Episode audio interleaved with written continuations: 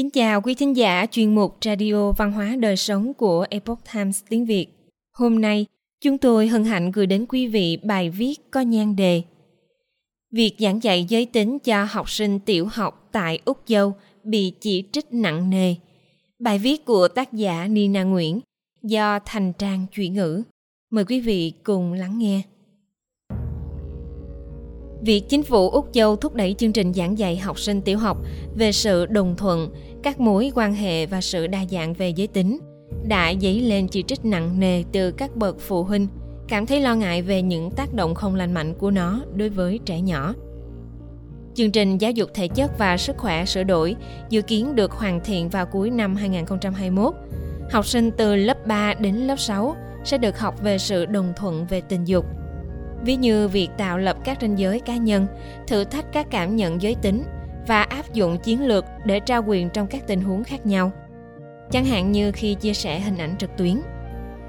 Nền tảng của việc trao quyền như nói không với những hành động đụng chạm không phù hợp sẽ được giáo dục cho trẻ ngay từ những năm lớp 1 và lớp 2. Bà Genesee Akin, người phụ trách nhóm đánh giá chương trình giảng dạy cho biết, những nội dung này chỉ đơn thuần được đề xuất như một cách mở đầu cuộc trò chuyện trước khi bọn trẻ tiếp tục khám phá sự đồng thuận tình dục trước khi bọn trẻ tiếp tục khám phá sự đồng thuận tình dục việc thân mật trên mạng việc chia tay sự đa dạng về giới tính và các phương pháp phòng tránh thai vân vân từ khi lên 7 đến 10 tuổi. Vì vậy, chúng tôi muốn cuộc trò chuyện này không chỉ là để đưa ra sự đồng thuận xung quanh các tương tác tình dục mà còn là việc để trẻ có thể học kỹ năng kiểm soát cơ thể của mình khi còn rất nhỏ. Bà nói trong một hội thảo trực tuyến vào tháng 6. Trẻ có quyền học hỏi và những kỹ năng cũng như hiểu biết đó sẽ có ích cho chúng, không chỉ còn nhỏ mà còn cả cho cuộc sống sau này. Ông Glenn Fahy, một nhà nghiên cứu chính sách giáo dục tại Trung tâm Nghiên cứu Độc lập, cho biết nhưng việc cho trẻ học những kỹ năng đó có tác động tiêu cực đến tâm lý và hành vi của chúng hay không thì không được bất kỳ chuyên gia nào trong hội đồng đưa ra xem xét. Và điều đó cần được tranh luận. Giáo dục giới tính sớm có thể phát sinh xu hướng cao về những hậu quả không mong muốn. Đồng thời lưu ý rằng, bất kỳ chính sách giáo dục nào cũng cần được hướng dẫn bởi các nghiên cứu dựa trên bằng chứng, chứ không chỉ là các mối quan tâm về cảm xúc. Ông glenn Fahy nói với The Epoch Times rằng, chúng tôi không thực sự có nhiều nghiên cứu dựa trên những bằng chứng về tác động của chương trình này đối với sự phát triển của trẻ nhỏ. Đó là một phần lý do tại sao chúng ta nên thận trọng khi đề cập đến những điều này. Thực tế là một số trẻ em tiếp xúc với những thứ khác nhau vào những thời điểm rất khác nhau. Vì vậy, việc áp dụng cách tiếp cận đồng bộ trong chương trình giảng dạy chỉ là một ví dụ để lý giải tại sao có một số vấn đề không phù hợp để đưa vào giảng dạy trong hệ thống giáo dục.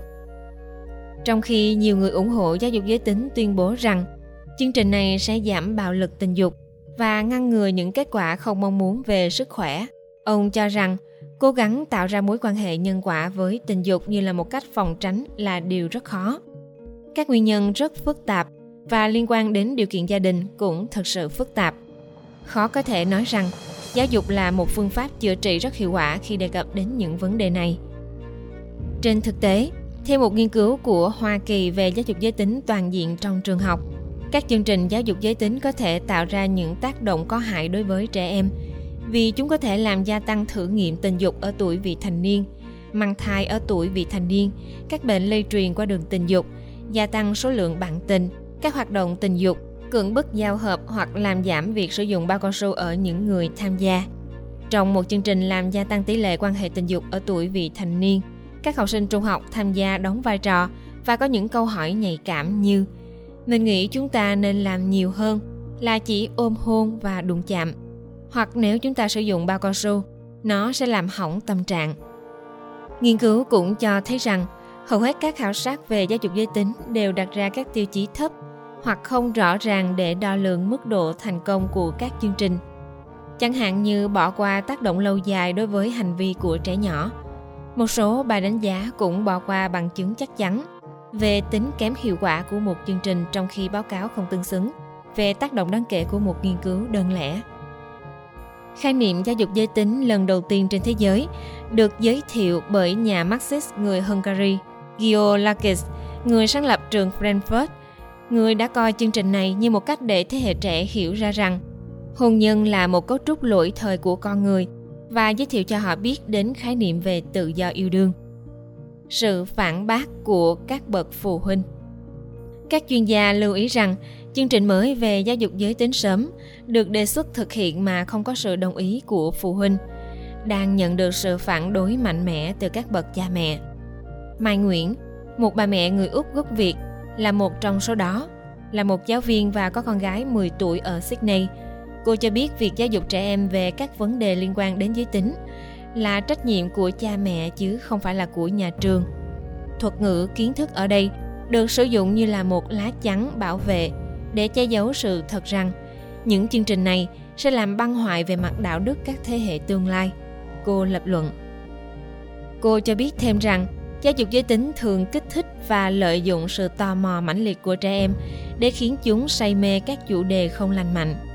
Cô nói, chương trình giáo dục giới tính dựa trên giả định rằng các hoạt động tình dục ngoài hôn nhân là không thể tránh khỏi. Bằng cách làm này, họ đang bình thường hóa, giải mẫn cảm, sau đó phổ biến những hiện tượng này, cuối cùng khiến chúng trở thành phổ biến. Điều này vô cùng tai hại. Bạn nghĩ sao về cách giảng dạy trên và ý kiến của phụ huynh? Bạn quan tâm đến việc giáo dục cho con trẻ, hãy để lại suy nghĩ của bạn bên dưới nhé. Quý thính giả thân mến, chuyên mục Radio Văn hóa Đời Sống của Epoch Times tiếng Việt đến đây là hết. Để đọc các bài viết khác của chúng tôi, quý vị có thể truy cập vào trang web epochtimesviet.com.